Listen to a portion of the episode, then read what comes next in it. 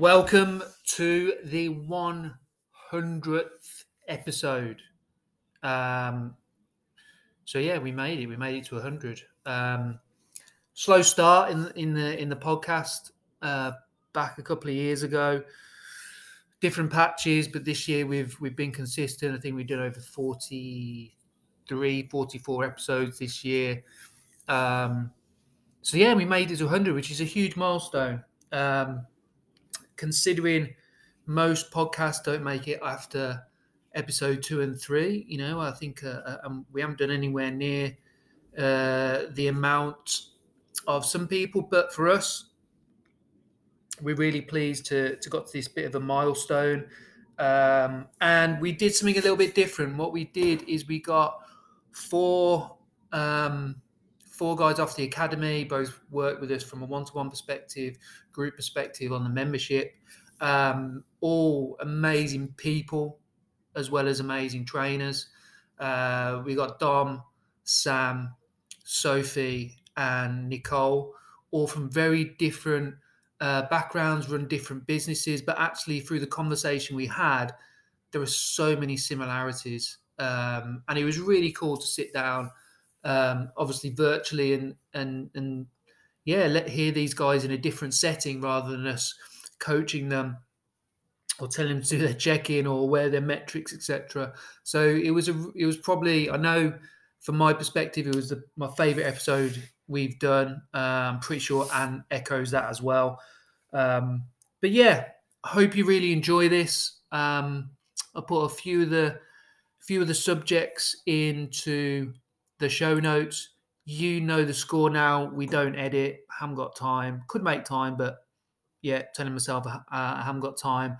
Um, but yeah, we we spoke about you know them having different businesses from Sophie, who's gone from Group X to a really good, successful online business, both from a membership perspective, one to one perspective. Nicole, who's nine months into a into her career and the progress she's made is insane.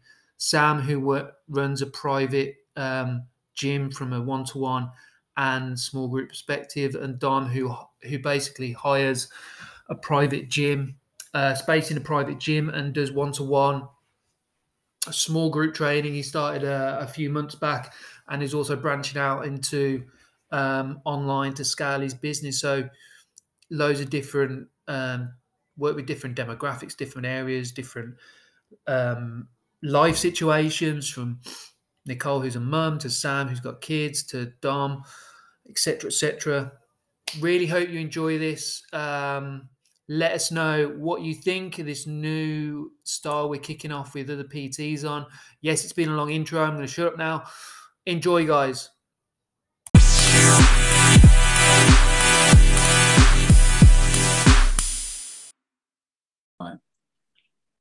There we go. There we go. I feel like we should have like um, party poppers and everything, Nick. Celebrations. Yeah, like we would look at how miserable we are. Welcome to podcast 100, people. Um, yeah, this is about as much as a celebration you're going to get from us. Um, as I've mentioned, this is actually a special episode because normally we just wing it and put it in a Q&A um, and then put that out. And now and again, we'll have uh, industry experts on. Um, and we've got more industry experts on today.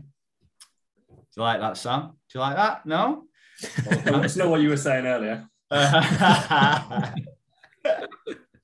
um, so, as if you've heard, like we've kind of been putting this out for a while, that we're going to take a bit of a change of steer on the podcast. And we want to interview and have a chat, do Q&As, have a bit of banter with just you guys as PTs. Um, and for that, we've brought on four of the very, very best PTs um, in your areas. Um, yeah, the very best PTs within the academy, and they're all going to go around and spend about a minute or two talking about themselves. Um, tell us a bit about yourself, Dom. Don't know if I can make this last sixty seconds. So that's what uh, that's what you, you said that before. Yeah. Hey. We've started now. We've started. There we go. Is this count as my 60 seconds? You only got 30 left. Um, yes, right. So I'm uh, Dominic Foster. Um, I've been in the industry for about eight years now, and I currently work out of a private studio where I just um, rent space off of the owner. And I actually can proudly say that I am happy to trade my time for money as a personal trainer. So um, yeah, that's me. Man, short and sweet. Short and sweet. We'll Nice. dig I know 30 soon. seconds left, so Sophie, away you go, mate.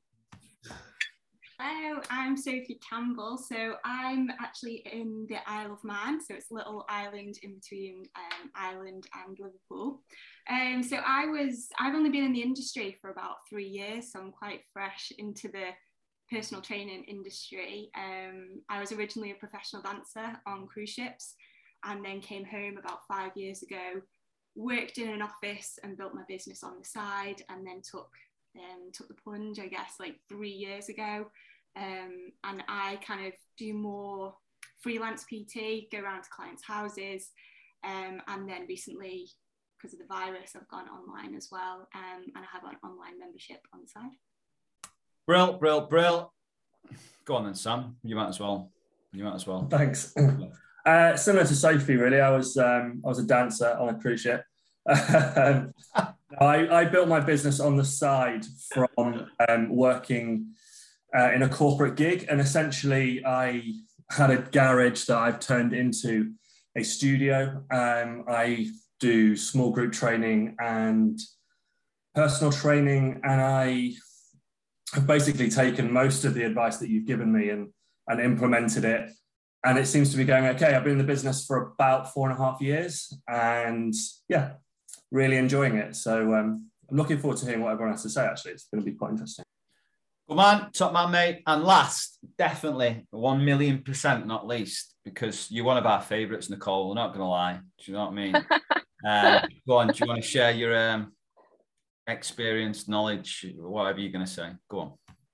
Well, um, yeah, my name's Nicole Allen. I've been a PT for about nine months.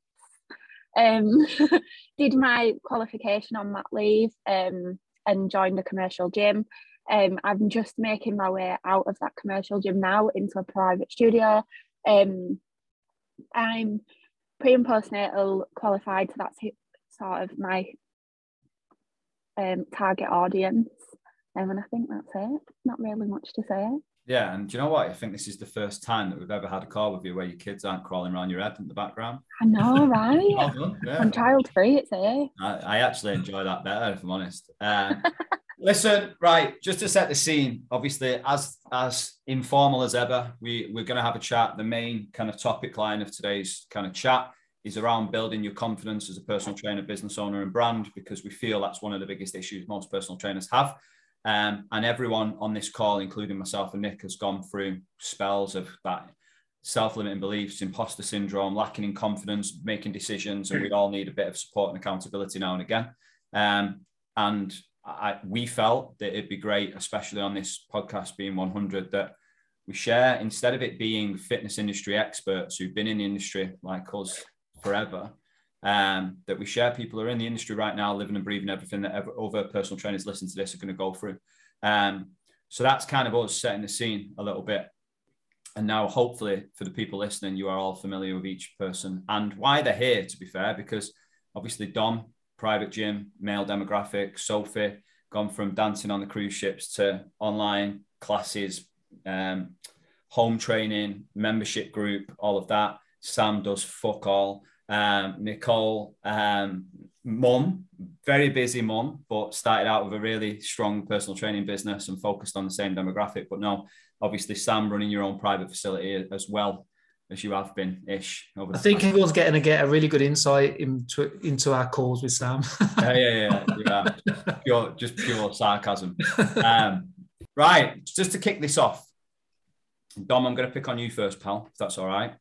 Yeah. Um, so, mate, like if you could give the PTs kind of listening, um, about the, sp- especially the PT in you who started out eight years ago, one piece of advice, what you feel is really important to concentrate on to improve your confidence versus one bit of advice that you see PTs doing now that will affect negatively affect your confidence, what would it be?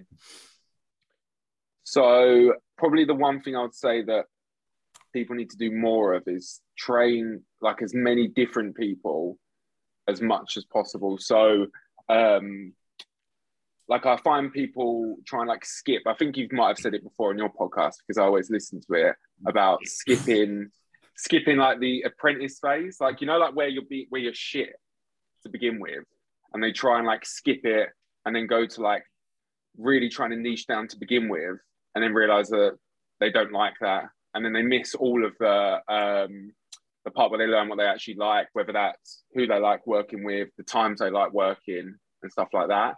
Um, so yeah, I would say train as many different people as possible, as much as possible. So basically, just get as many reps in on the actual gym floor as possible before trying to specialize in anything. And just digging into that, and Nick, jump in mm. when you want, pal. Um, digging into it a little bit is what do you think in that initial stage? Like, what do you think is the main barriers, self-limiting beliefs that you had that probably are still present in most PTs. Um, that if you could go back and tell yourself, do you know what, mate, you want to stay clear from that? What, like, what, any more kind of detail on that stuff? Well, stuff to stay clear from in like, general. Not, yeah. So, like, in general, you turn around then and said, like, go in and train and find a passion to help solve the problems of people that you really want to like and so on. Uh, really enjoy training anything else that you kind of would give anyone advice listening to this who may be starting out as a career in PT that would need a bit more advice on that angle? Um, what do you mean? In what sense? Like, uh... I think more so, mate. On like you're getting told from day one, obviously, mm. and we we push this boat is in regards to you turning around and saying train everyone. Yeah but you're getting told to find your demographic, find who you want to work okay. with, all of that type of stuff. And it can be quite overwhelming for a lot of PTs, yeah. like what to believe and so on. Um, I think, like, if I could go back and tell myself something at that point, like, my main concern was I didn't have the confidence to speak to people I didn't know on the gym floor.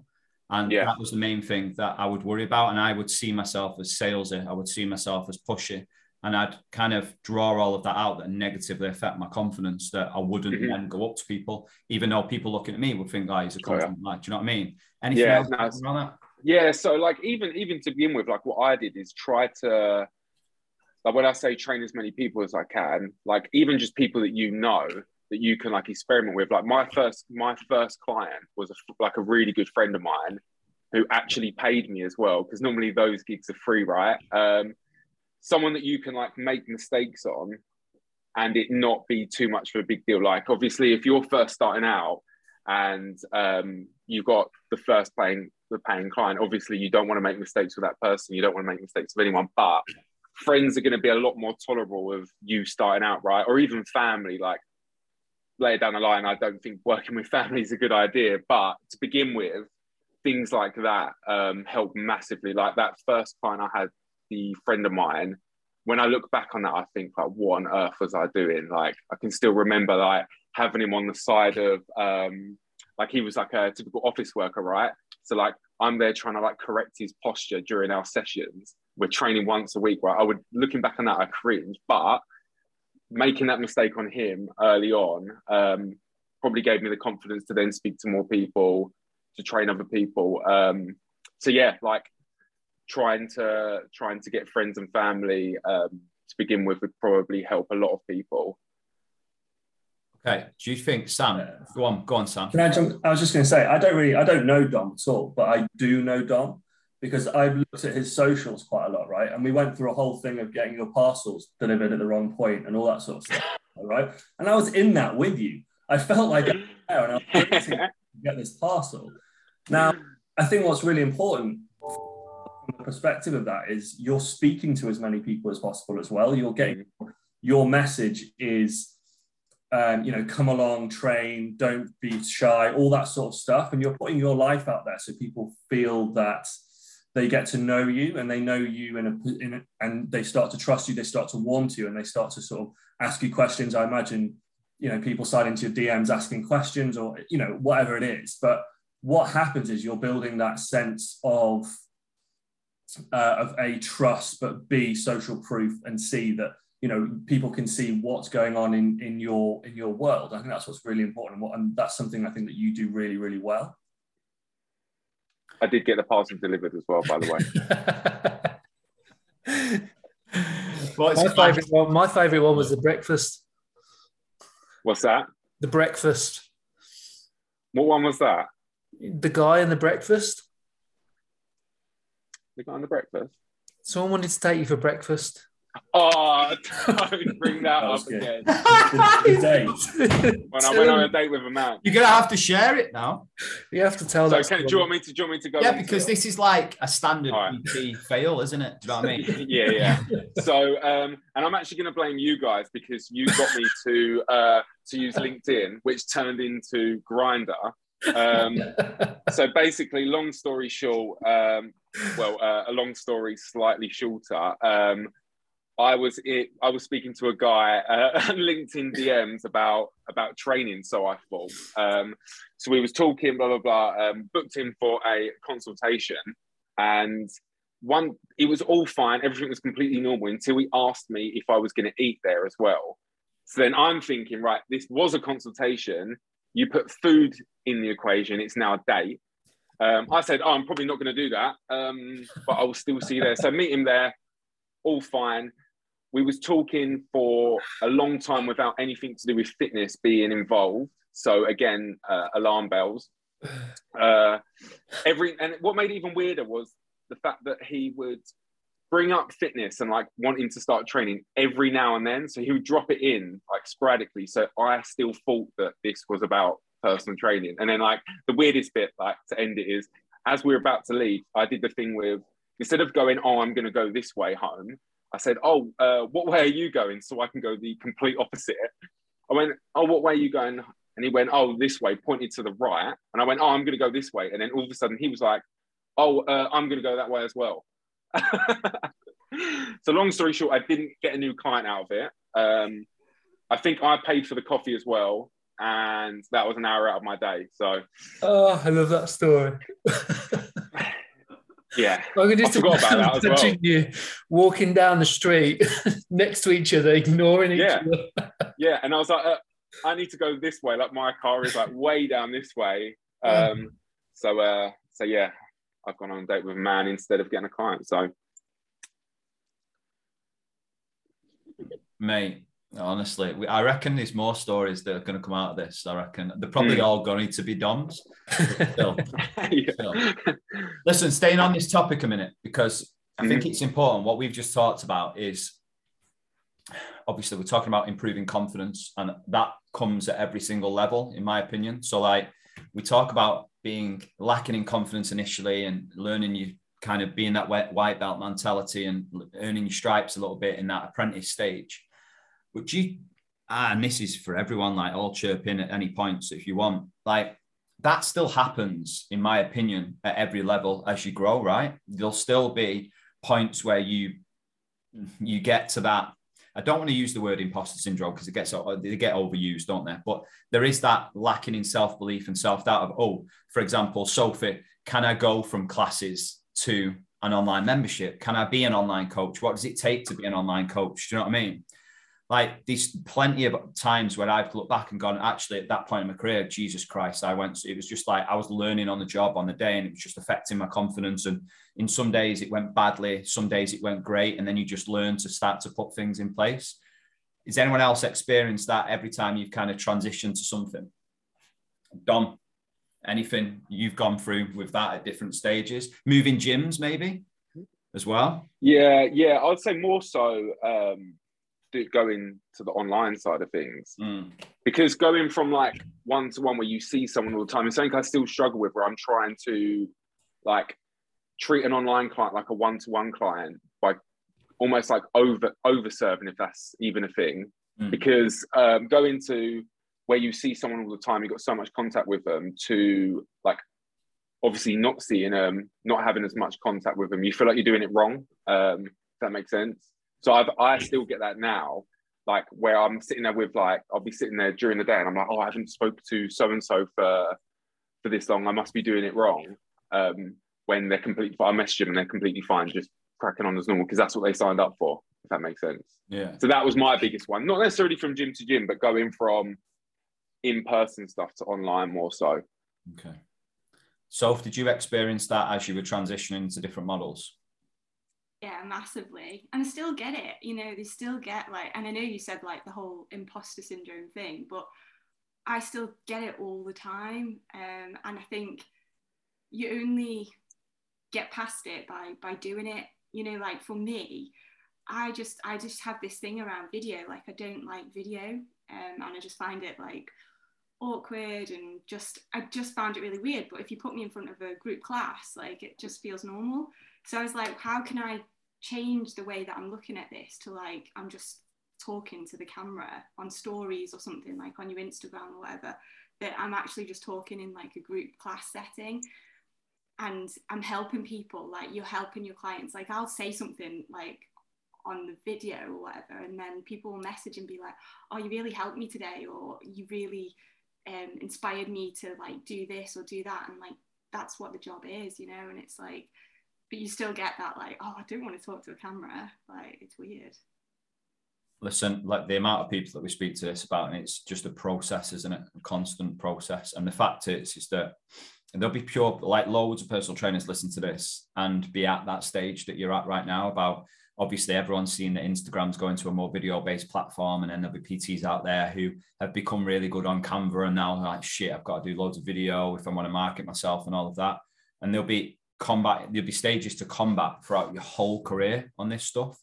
Um, and especially as you transition from model to model, gym to gym, how you want to expand. Sam will talk about the gym and progress and stuff like that, um, on all of that stuff. But I think it's important for people to recognize that even if we're sat here with, I don't know, even if we're sat here with Phil Learney, we've had Phil Learney on before. I don't know where else we've had on before. Like that everyone's gone through them bouts. Like you four have gone through it. Me and Nick have gone through it, and we still do it on a day-to-day basis, no matter what level you're at. Um, it's about that whole. I'll use Nick's phrase: is what you break through while you break down. Is it? Is that what you say, Nick? Sometimes, mate. Yeah. yeah you say some right shit. You're listening, aren't you? Yeah, yeah. Um, go on. I'll let you have the floor now, Nick. Go where you go. I just wanted to dig further into that, really, that kind of starting point. And I think, Nicole, that's quite a, a nice transition to yourself because uh, arguably you're the gym that the commercial gym you work out of is a, on the surface and the face of it. And in reality, quite a challenging, uh, quite a challenging area and potential demographic. Um, and you've like your from where you've started to where you are now, like it's been unreal. Like the the growth and what you've learned and how you developed as a coach. Um, what would you say the main contributing factors um, that you've put in place that's helped you do so well? It might be one, it might be two, it might be a mindset, it might be a thing you've done. Um, yeah, floor's yours, mate. What's your thoughts? Um, I think like when you talk when like you talk about the location it's definitely like really challenging um but i think one of the things i went into it think like i went in with a really open mind initially and it was more about like my behavior like not sort of it is like it is in a really tough area but then on the other side flip side of it it's right between a tough area and quite an affluent area of another city mm. um and I didn't need like the majority of the 5,000 members there. Like I needed, and I think it was you and um actually that made me think this. Like I needed like one, two, and then three of the right people to just buy into me. Um, and then like not making assumptions on people, like just having conversations with people, just getting to know them and like making sure that if they needed help, like I was the person that they saw in the gym. And I think there was a big bit about it, like obviously because it was in such a tough area, people can use it as like a bit of an excuse and can be quite negative about it. And like, don't get me wrong, like some days were absolutely shit and some people would really drag me down. Um, but like to be told like so many PTs have come and gone because of X, Y, and Z, and like I was just determined for it just not to be me. And I think the main things that helped me were sorry, I'm waffling on a bit. Um, like the main things that helped me were like speaking to some of the more experienced PTs in there, like get like asking for help, um, and managing my time as well, like mm-hmm. making sure that I was treating myself like a business and not sort of a hobby that I got paid for. Um, and knowing exactly like why I'm there, like what I want to get out of it, like who I want to work with, because it just reminds you of when you are having them shit days that it's like that's why you're doing it. Mm. Um, I think, yeah, like it, it was really hard at the start, and I think when you get a lot of like a lot of noise from other people, it's hard to stay kind of keep your head down and keep focused on everything. But like, just yeah, just not forgetting your why and it's you that's running your business and it's all right to say no to people as well. Mm. You don't God. have to work with everyone. Sorry. No, no, not at all, mate. There's like so much that I want to dig into in that because I think the I think one of the gosh, I can resonate with a, quite a few of, diff, of, of, those things there in regards to when I started out and different gyms I've been in as well. Like um, I took over uh, a gym. Do you used to watch Benefit Street? There used to be a program a few years back. I've seen what, that. What was that woman called? Do you remember? Uh, I can't remember. I only knew it because my gym was on that road. So you can. what he's going to say was on it. No, he was like he was literally on that road, and so you can imagine kind of the stigma and the perception and the excuses and the bullshit that surrounded that.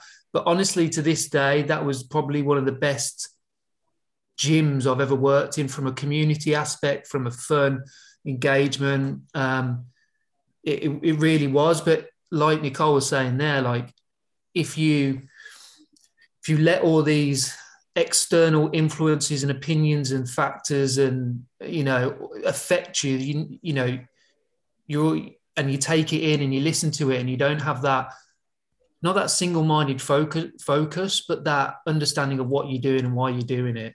You're always going to have days where you forget that aren't you? When n- nothing goes right and you take everything to heart and you have an emotional response to a client leaving or someone saying no or this not going to plan you're always going to be affected by that but what i really think gets you constantly back on track is understanding what the hell you're doing it for and that transition as well from and it was a question where I was going to throw at Dom as well when you were talking through that. I think it resonates with everyone. And I think Sam, you mentioned this like maybe a couple of weeks ago before Christmas, is that point of where you you get into the industry because you enjoy it, right? And you're passionate about it.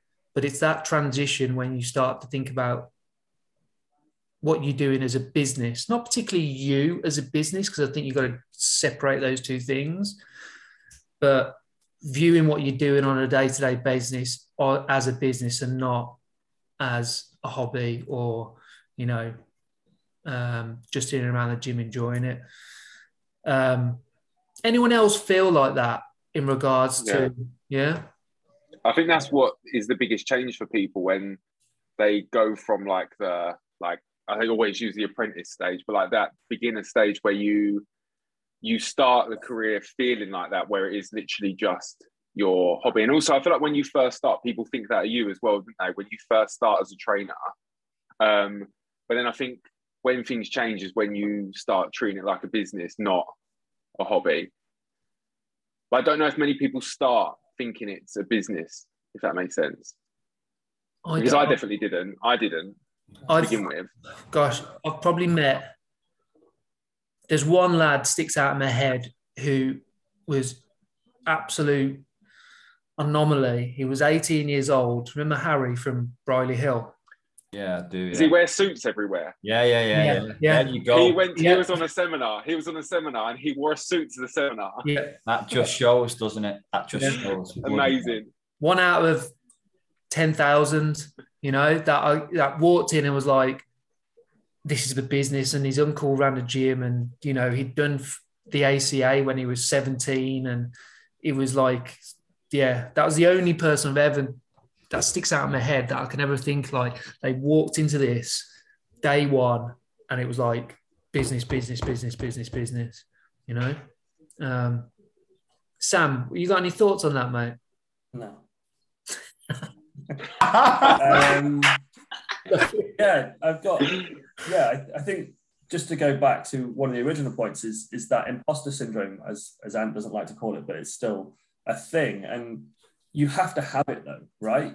To actually do things properly in life, generally, you have to feel like you're pushing your boundary. So going starting a new product in your business should feel difficult. It should feel like you don't know anything and you're going to question everything because that's how you get better at it. That's how you research more, and that's how you come to the sessions with you guys asking different questions each, you know, every other week, whatever it is, because it's it's really important that you are eh, you are an imposter to start with, but you research it so much that you're not anymore, and you become, you know, au fait with what you're doing. And I think that's what's really important is that you know you do get that set, you do get that feeling, but you work through it and you don't shy away from it because otherwise you just end up doing the same thing day in day out and and and you will lose your love of it if you if you don't push yourself i think so that's what a big part of it for me was and especially when i went from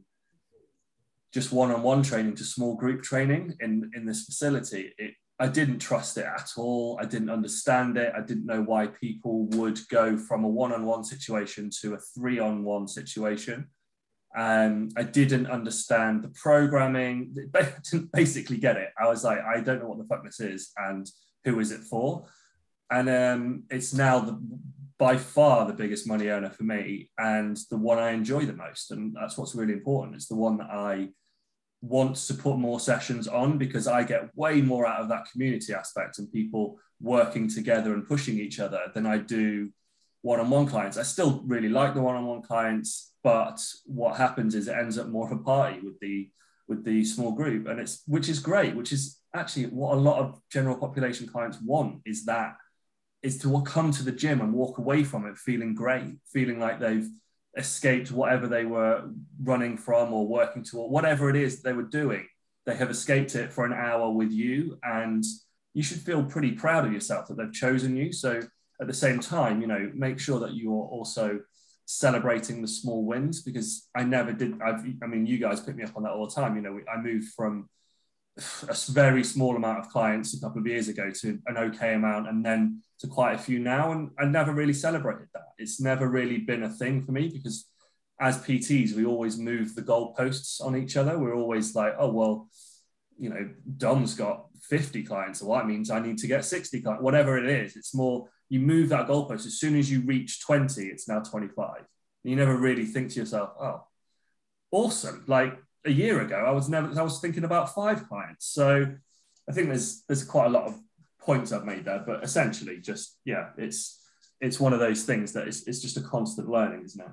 you know what? There's loads of good points in that. In the first one, good points for you anyway, Sam. Um, the first one, um, is about you're right in a level of I like to play off imposter syndrome in a, in a sense of I think a lot of people just say it and don't really understand what it is and so on. You're right. Yeah, people have to be uncomfortable, uh, see it as a business, push through boundaries and so on. And I think there's an element of, and it relates back to what we said before about not thinking it as a business, is because we're so passionate and we enjoy fitness, nutrition, training, coaching people, and all of that. It's I think sometimes PTs feel a little bit hard done by that they have to push through boundaries and it has to feel uncomfortable. And like maybe hard done by is the wrong thing to say, but like sometimes it's like, oh, it shouldn't feel hard. It shouldn't feel difficult. It shouldn't feel like I'm contributing hours to this. Does that make sense? Yeah, you get you get into it because you don't want to do a nine to five job, do you? And so being in the gym and lift like training yourself and training other people and stuff like that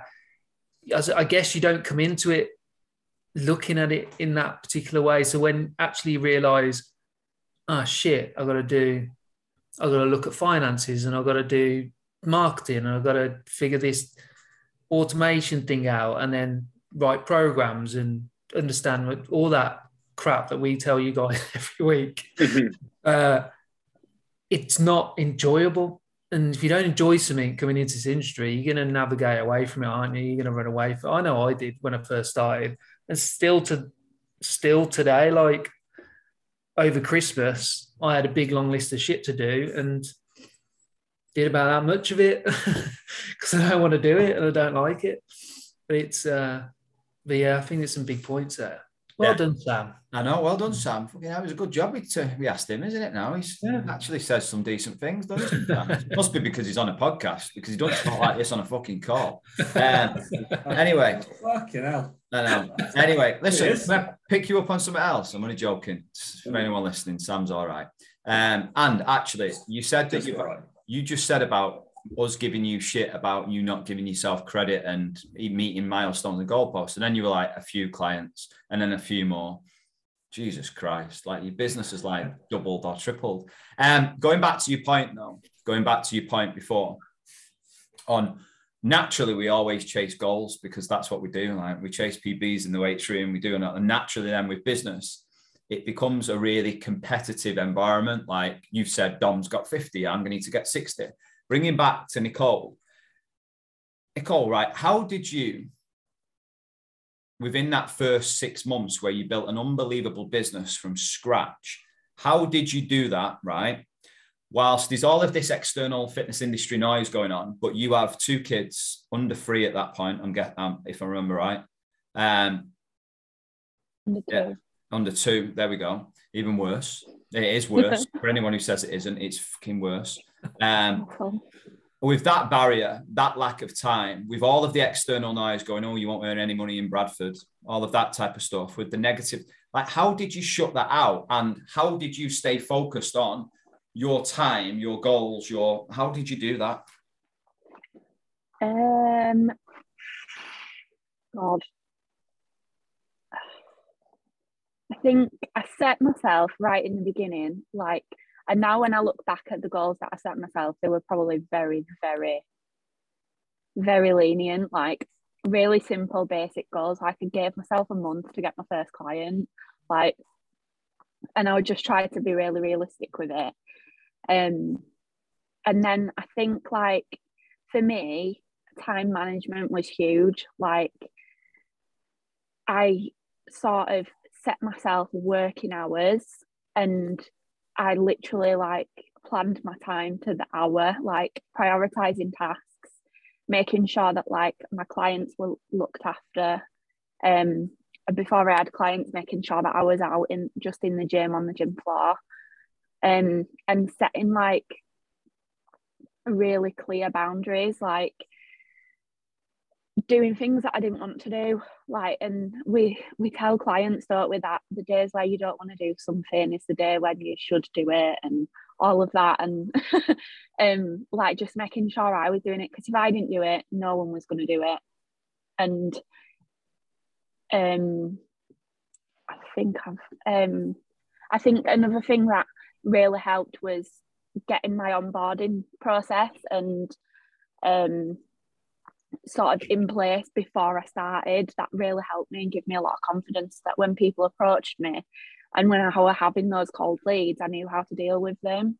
Um but yeah I think just I think really like managing my time and being really strict with it is 100% like I have like I can't show you because I'm actually on my phone but um like even just using Google calendars and putting things in there like programming one till two and then I'd have like an half an hour reminder before because I'd forget because you could guarantee that like one of the kids had like thrown food everywhere or something or mm. they'd had a shit and I needed to change an nappy or something. Do you know what I mean? Yeah. So like you I'd need constant reminders because you just forget your brain's like mush and I, I think it's huge, me, like in a sense of Jesus Christ, like I think if I started out when I also had when, uh, when I was like at the age I was when I started out in the industry and two kids, like in some ways, every single barrier is against you from building a self-employed business and giving away 12 hours to PureGym because you were on shift and all of that type of stuff.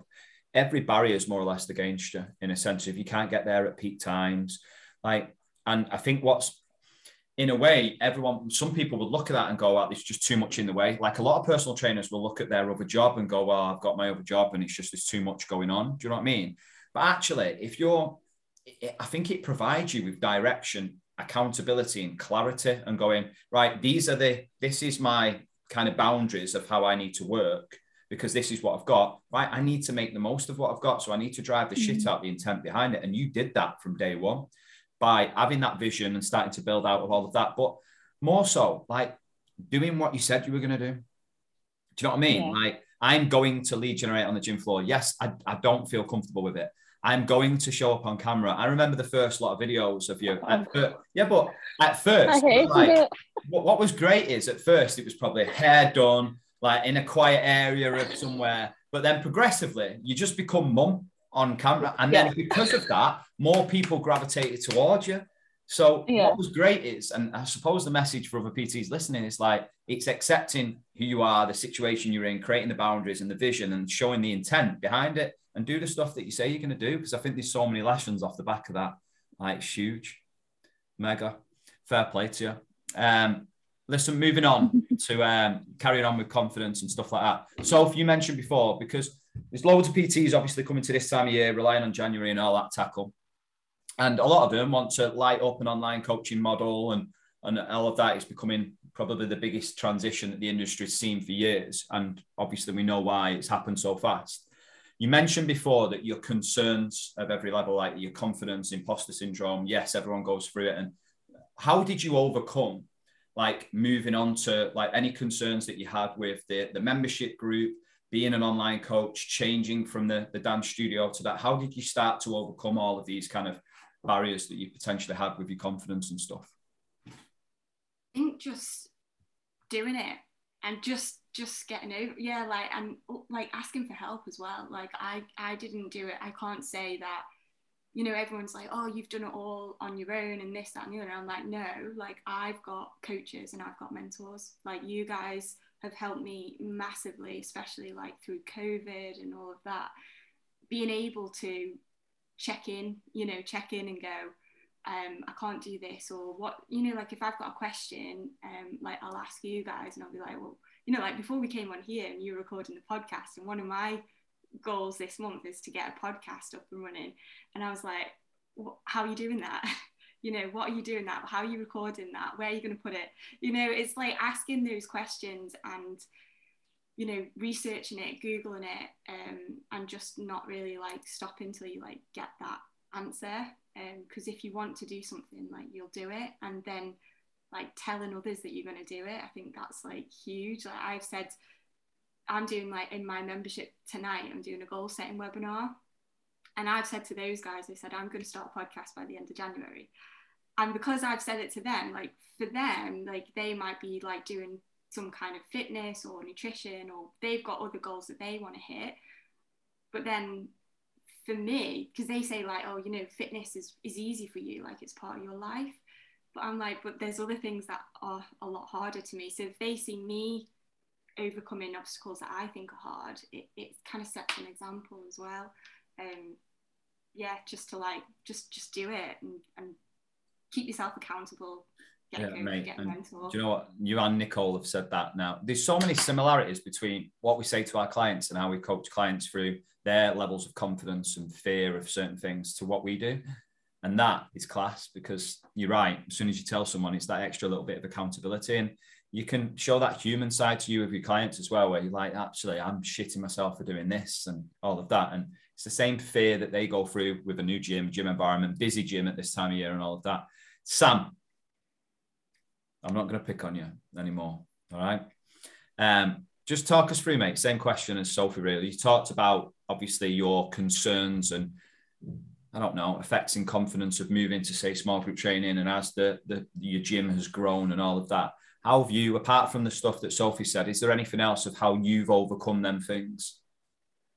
Um, well, I think Sophie just touched on on everything that I would have um, I would have done there. But a big one again is that support network that you you draw in around you. So yeah, you have you have the mentors, and you know I have Nick and I have Ant, and it's it's really, really vital that you get advice from people who you trust. Now, that can be your family, that can be friends, that could be just people that you want to emulate. So, you know, if you see somebody doing something on Instagram, I do this all the time. I will reach out and just be like, "How are you doing that? What's going on with this?" What people either really appreciate it and they're like, "Oh, you, you know, you're taking an interest," or they don't. You can only get the answer can only be no, right? Or you're going to get the answer that you want. So, you know, you, we're not. I'm not trying to. My, personally, I'm not trying to reinvent the wheel here. Like ex, the exercises that I'm teaching are the standard exercises. What I'm giving here is a relationship with my clients that I'm that that, that they're buying into. They're buying into me delivering a program that they want to show up for. Now, I took a I was really really probably scared is the right word to go into that small group and to that and just even to start the gym because who am I to offer advice to anybody? who am I to be able to deliver the sessions that I was delivering? You know, that imposter syndrome was was very, very stark, very, very at the forefront of my mind. Then, as Dom was talking about, you know, you cut your teeth on a few friends, you you make sure that you deliver as many sessions as possible to as many people as possible. And, and that gives you a little bit more of a, a confidence boost. People ask you questions and you actually know the answer to them.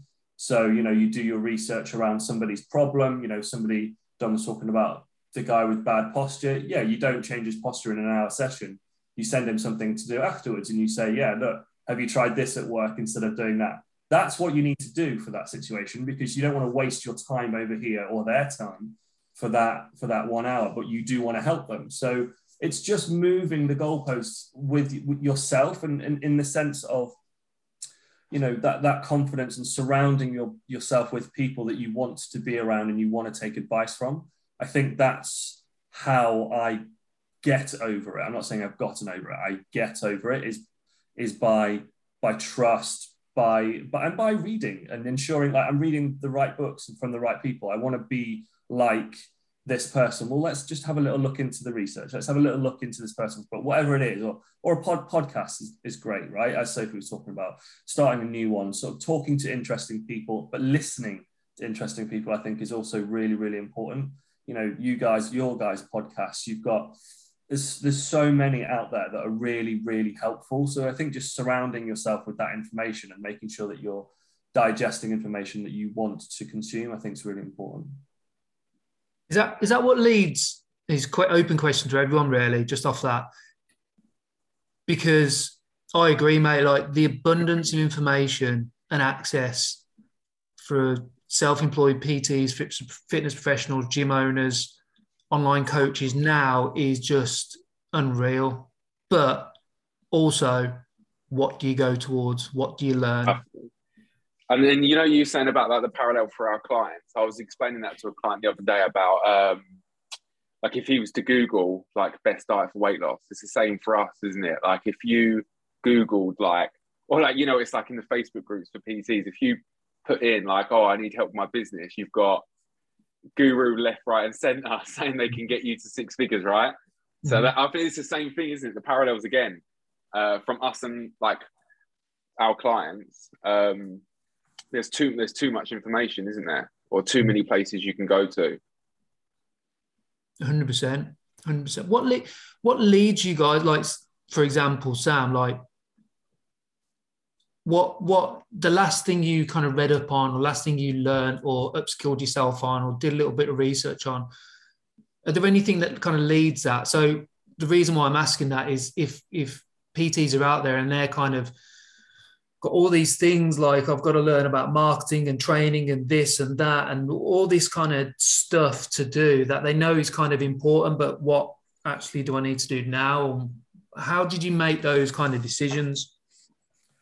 Um, the decision for me is is do I like what I hear? Am I interested in it? For, is one of the big things. And another thing is what are my clients asking for? Without actually asking, what are they asking for? So I've got a lot of clients who come to me without realizing it basically I just become a therapist. I literally just sit and some people cry, Some people don't. Like at the end of the day, they vent for an hour and they need that. They need that probably more than they need the exercise. So I've got a real strong interest now in, in the mental health side of things, looking at doing CBT courses and things like that, because what my clients actually are crying out for, yeah, is a really good, is a program for their for their fitness, but they also need to be told, look, one foot in front of the other, this is what happens. You know, you know, you can you can have a breakdown, you can do something can't be right in your life, but have you thought about trying this? Or have we, you know, have you have you thought about um, trying X, Y, or Z? And I think what's really important at the moment is I don't really want to give that advice because I'm not qualified in that. I don't know what that looks like. I don't know how that, you know, how that'll affect that person, but I want to be able to. So Mm. got a thirst for the knowledge. And it's it's the same with anything. If you've got a problem with your marketing, then you probably go have a listen to you guys, have a listen to other industry experts putting out stuff about PT, and you start to pick and choose what you like, what's going to fit for your business and what isn't. But you have to sift through quite a bit before you find the gold. But the gold is there, and the gold is in most in most of the bigger podcasts that I listen to. You're going to pick something up in Mm. the episodes. But what's really important is that you know what you're sort of trying to fix.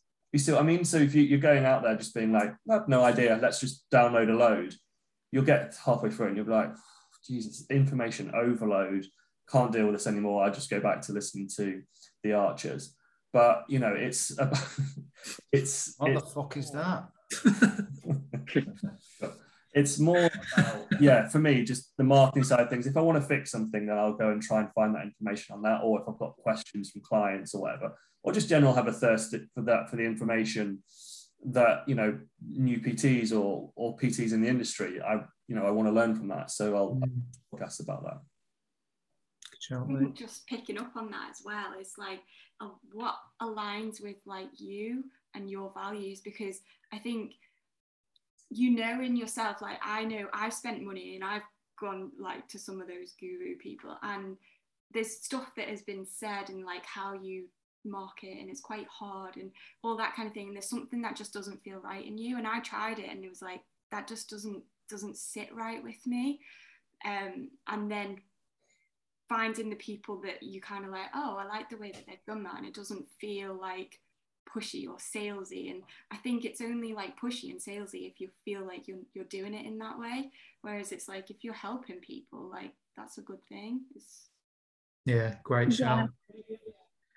I think um, just picking up on what you said, Sophie, like I think it was Andy that put in the Facebook group about um, sort of going to people who've got similar values to you. Um, then they're like more likely to help in the way that you'd sort of want to help. Um, and then like some like what you were saying, Nick, about the information just being quite overwhelming.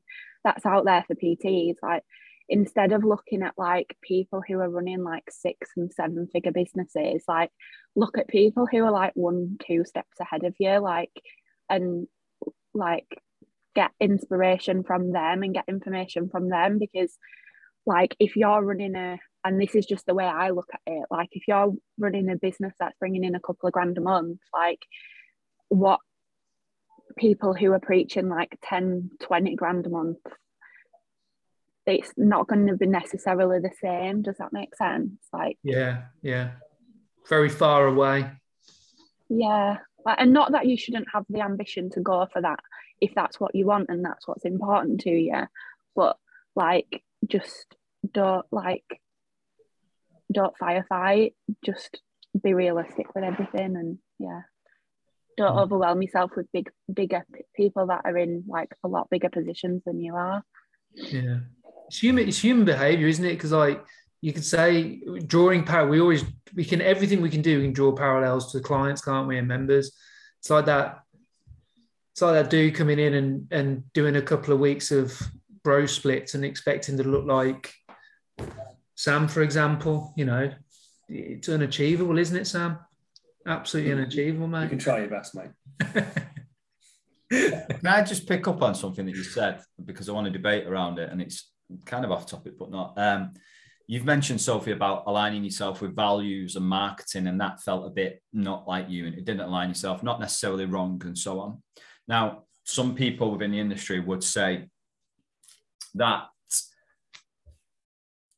I suppose going it the long way, building this know, like, trust, value, taking a, a long time, um, is is is too long for some people. Like we need to just get in and we need to. At the end of the day, that a process doesn't work for a lot of people because it takes so long and people haven't got that length of time.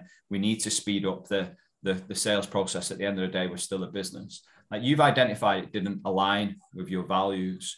Um, and there's this, there's that conflict in the industry, isn't it? Is do we have to go hard, harsh selling, and so on, or it's this process that aligns with us that's a little bit slower, which is probably a little bit towards what we deliver about building relationships because we deliver it because we feel if you're going to be a great coach, you need context to coach from. So, like, you gather information as much as possible, and in the process of that, you're building know, like, and trust. Do you think that affects the volume of sales that you get in versus like the person who's a little bit more sales hungry. Dom, I'm going to come to you on that because you've been in the industry long enough and been around that them things. What are your thoughts on that?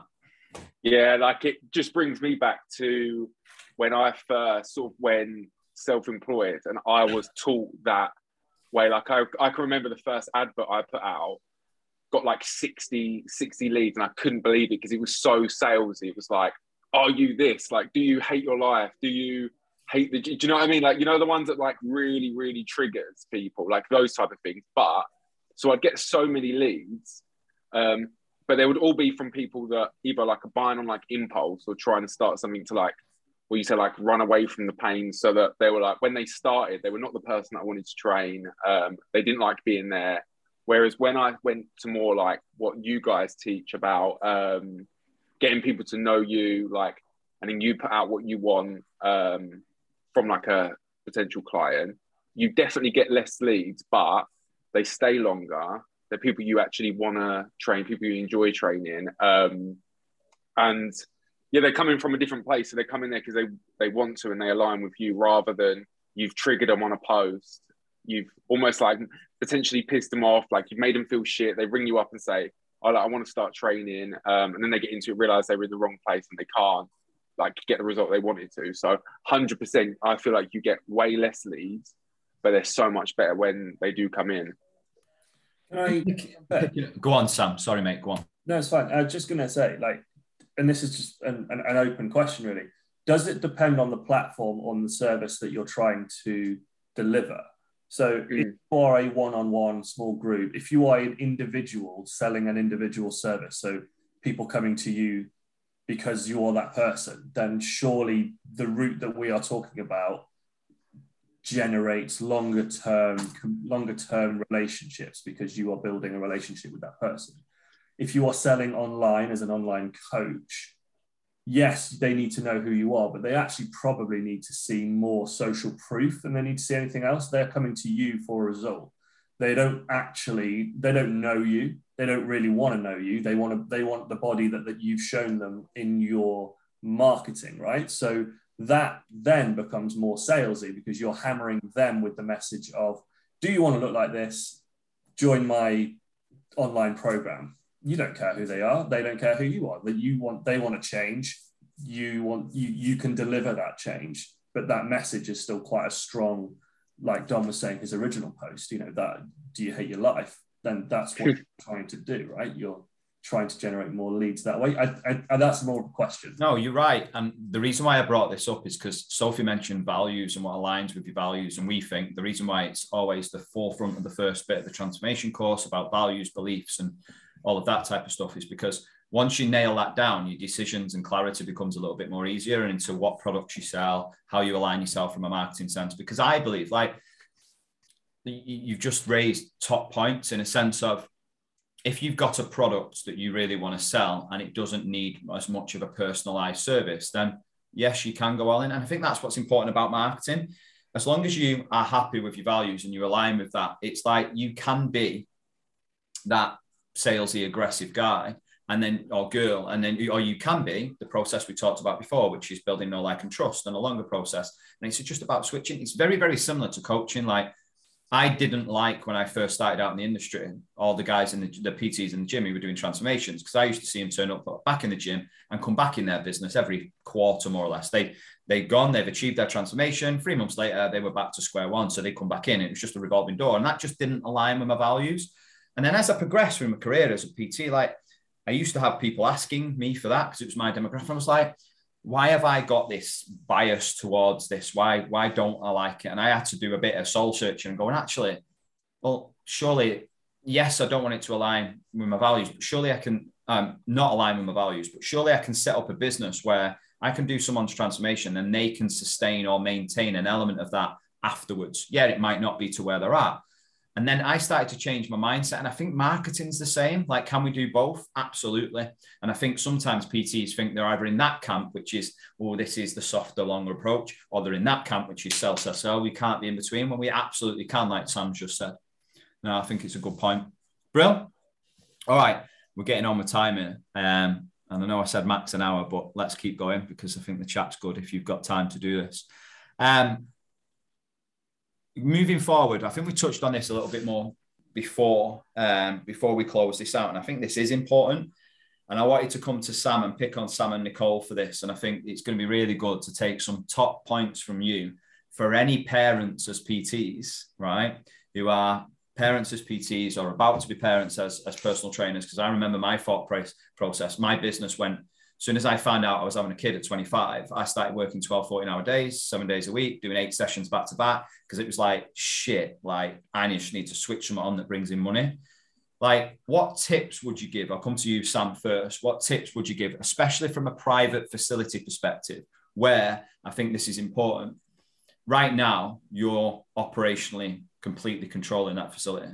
All right. And I know you've got the next step is to open a gym with PTs and stuff like that. But whilst you're completely controlling that private facility and managing home life with kids and stuff like that, what advice would you give someone who wants to progress and do what you've done and open their own gym as a um, yeah. Uh, nicole's touched on this a couple of times and it's that time management piece. You have to manage your time better than anybody else at, at, at any point right? Because every night, basically four or five nights a week, I miss bedtime, which is puts a lot of pressure on my relationship because I'm then leaving my wife to deal with that. And the unseen, so the unseen um, pressures of that are she's now more stressed. There's dinner to cook. I come home and it's, you know, it's nine o'clock at night. I'm knackered, she's knackered, and it's just difficult. That's really hard. So that time management piece, which I still I'm still struggling with um, to a degree, is you know getting myself to the mindset of okay, well my my business is my business, and my gym doesn't open at uh, six fifteen till seven fifteen every night. It's not open because I put the kids to bed twice a week or three times a week because that's important to me. That I want to. I mean, if it's not important to you, then that that's fine, you know. But at the same time, it's we've we've touched on this a lot. It's that values piece and that thing that you want to achieve in your career or as a, you know, just as a, a person. The values for me is I want to be there for my children when they go to bed. So I so I make the time for that. And it's again the same as our clients. If you make time for exercise, you know, you know, you if you prioritize it, you'll make you'll make time for it. That's what one of my biggest issues is is that time piece because I've got clients asking for certain times and I simply can't deliver it without cutting into my relationship or my values. Mate, it's class. Like loads of points from that that a lot of people can take. And I think the biggest one here was writing down my notes then. That's why I didn't come off mute quick enough. Um, like the values piece has come up more and more recently. Me and Nick's talked about loads of PTs are starting to become a little bit more self-aware of like, who am I? What am I going to stand for from myself? Because I need as much clarity as possible. So I don't, I no longer compare myself to others. Like I didn't have, like, as cheesy as it sounds, I didn't have another PT at 25 years old to look at around me or online to look at and go, well, they're a parent. How do they manage it? And I think what's really important is most gym owners, and I know loads, right, who are deemed to be successful and have kids, never fucking see, never see them like one day a week and that wouldn't align with my values. It's clearly not aligned with your, yours, Sam. Like in, in a sense of you have your small group training slots sectioned out in your day, and your gyms run off the back of putting them first, and then two or three times per week. And I just think that's huge. Um, and it does come back to that piece. Nicole, anything you'd add to that? Yeah, like I think Sam said really well there that like having having that boundary and making it non-negotiable so so important. Um, I think for me, like if you can, like not everyone can, um, like have have some savings behind you, like if it helps to give you that bit of reassurance, um, and like know that you'll have you'll have those moments where you'll be like, why the hell am I purposefully putting myself through this shit when I could just go and get a job and my life would be so much easier. I mean, it's not forced to be because then you're just getting shit from someone else. And I think if you want to be self employed, then going from being self employed to then being employed again would probably be a headache. Um, but I mean, like from personal experience, like not all risks are bad risks. Like and I'm someone who in the past nine months has probably taken more risks than I've ever taken in my life. But like, I think if you have a plan, if you know like what you need to break it even and expect that will change, like set yourself some goals for 12 months, work it back like into smaller goals, like weekly, monthly goals, and do the do the bloody work. Like, no one's gonna do it for you. Like, nobody's coming to help you. Um, and I think when you're obviously like a parent and you've got like little time, like track what you're doing and prioritize what's working. Because if you're in a, for example, from my experience, you're in a commercial gym and your leads are coming from the gym floor, like don't be fucking about on Canva for hours a week. Like put your effort into the gym floor if that's where your leads are coming from. Um, just so that you're spending your time in the right places and then just like putting yourself in an environment where you're going to be like supported and help held accountable like having ptma in the group like has supported me massively over the t- last nine months like just having that sounding board board like guys i'm going to do this. What do you think? Like it's just like like again going back to what we tell clients like we speak to our clients about how environment tracking progress support and accountability is really important but like when we have a fat loss goal and that's important for us too like as business owners like and for someone who's wanting to take a risk and take a step into something that might be quite scary um you need that network and that community and someone checking in on you because it's invaluable to me like yeah sorry went off on one a bit then That's mega. I nearly started crying then. Nick, over to you. Um, right, let's finish this off with Dom and Soph. Nicole and Sam are both talking about boundaries. Is there any kind of is there one boundary that you put in place, a non-negotiable you put in place that had quite a quite a decent impact on not it doesn't have to be just business, but maybe lifestyle as well, or a little bit of both? Um, I think for me was working out what I didn't want to do more so than what I did. I think I speak to you guys all the time about like I'm always like, especially when it comes to like the whole goal thing, like I bang on about all the time. I'm not someone who necessarily needs something like that to work towards, but what helped was like writing out things that I didn't want to do. Like so, like a big thing for me was not working weekends. Um, so one of the, one of the uh, non-negotiables was that, and to begin with, turning down clients who wanted to do it was so hard. But thinking about the working when I didn't want to, how unhappy that would make me, rather than how happy the extra money might make me. Um, so yeah, put writing down what I didn't what I didn't want my week to look like, or what I didn't want my business to look like, was probably the biggest thing, rather than thinking about what I did want to do. If that makes sense. Yeah, hundred percent, mate. And take holiday. Yes. yeah, yeah. well overdue. That's got to be up there with one of the best things that you've got out of that as well. What's that? Your holiday, the Taking fact that Oh it man. was so good to see you off the back of Christmas come back. You can explain that if you want. Yeah, so like again, a big thing for me was like I would never, never, ever take holiday. Um, so putting that into into place so that I could, that it wouldn't affect my income too much or like for me, whenever I take time off, I would always end up having to like front load or back load the week so that they would be almost not worth the stress. So I just wouldn't do it because I'd end up doing way more sessions the week before, way more sessions after. And it got to the point where I couldn't do it anymore because I couldn't physically fit the people in. Um, and it was just like proper relief where, well, I should probably take it a bit more personally because I would say to clients that I'm going to take a week off and they'd be like, thank fuck. Like, like whether that was just during, during, I think it was October, I took time off and they were all buzzing because they were like, I get a week off, absolutely buzzing. Um, and then the same thing with Christmas, like one of them come back to me and said, like, everyone's probably gonna be well happy to don't have to make an excuse why they don't want to come in. Like, so yeah, so like that was a massive one for me that actually being able to take time off without it being really stressful. Um, and my clients were buzzing that they didn't have to spend time with me. So uh, good stuff, mate. Cheers for that. Soph, any?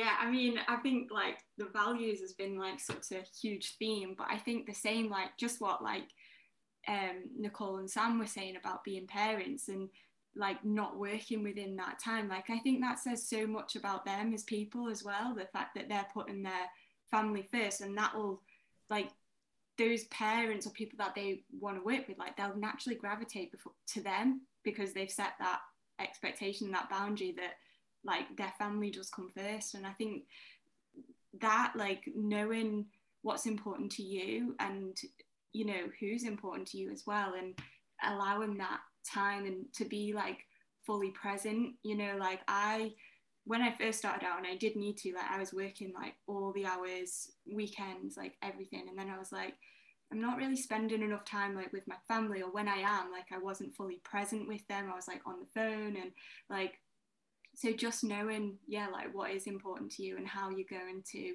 structure that um, into like your week as well. Like i'm the same like i don't work sundays like i spend it with my family with my friends um, and actually like clients respect that as well. Like they're because then when you go and see them like you do have stuff to talk about because you're like oh i did this at the weekend and i went on this walk or whatever it is. Mm. i think yeah like circling back to what is important to you and you'll naturally attract those clients as well and you'll get on with them um, and i think two more things for me. Like one thing was like practicing what I preach. Um, again with like my own training, my own nutrition, rest time. Like it's not always going to be perfect, but saying, you know, doing it as much as you can because you're a better coach because you do those things. Um, and then like setting the expectation when you bring somebody into the business. Um, like for me, I won't really reply to messages until like between like eight and nine o'clock at night, and that's because I'm with clients all day. Like from like Monday, Wednesday, Thursday, I'm pretty much back to back, and I have like half an hour slots or an hour to, to quickly grab my lunch, go for a walk. And so I'll reply to all my messages in the evening. So them knowing that they can expect a reply within that time. Um, yeah, and then just structuring it out, working you know, certain days I've got back to back, and then one day like I've got an admin day, so I just like do it all on that day. Um, so yeah, it's just kind of setting the boundaries, but also like sticking to them as much as you can. Not perfect, but getting there. that was quality. Um, listen, there's so much to unpack throughout what we've talked about. I think I was just thinking before I was even when I sent Nick the first like little brief that we said we'd ask a few questions and so on doing a podcast for the six of us is a lot harder than thinking of questions and keeping it on track than it is to for two or three of us like it is normally. Um, because there's so many points in what you've done that we could have probably picked out, I don't know, values and gone an hour on that, picked out confidence, gone an hour on that. But I think what was important for us today is that any PTs kind of listening to this who maybe have waited for January, for example, and January's not took off as they thought, and now they're risking, they're thinking about going back to a job that they hated and all of that is every single one of us have gone through that process at every single level of what we've done.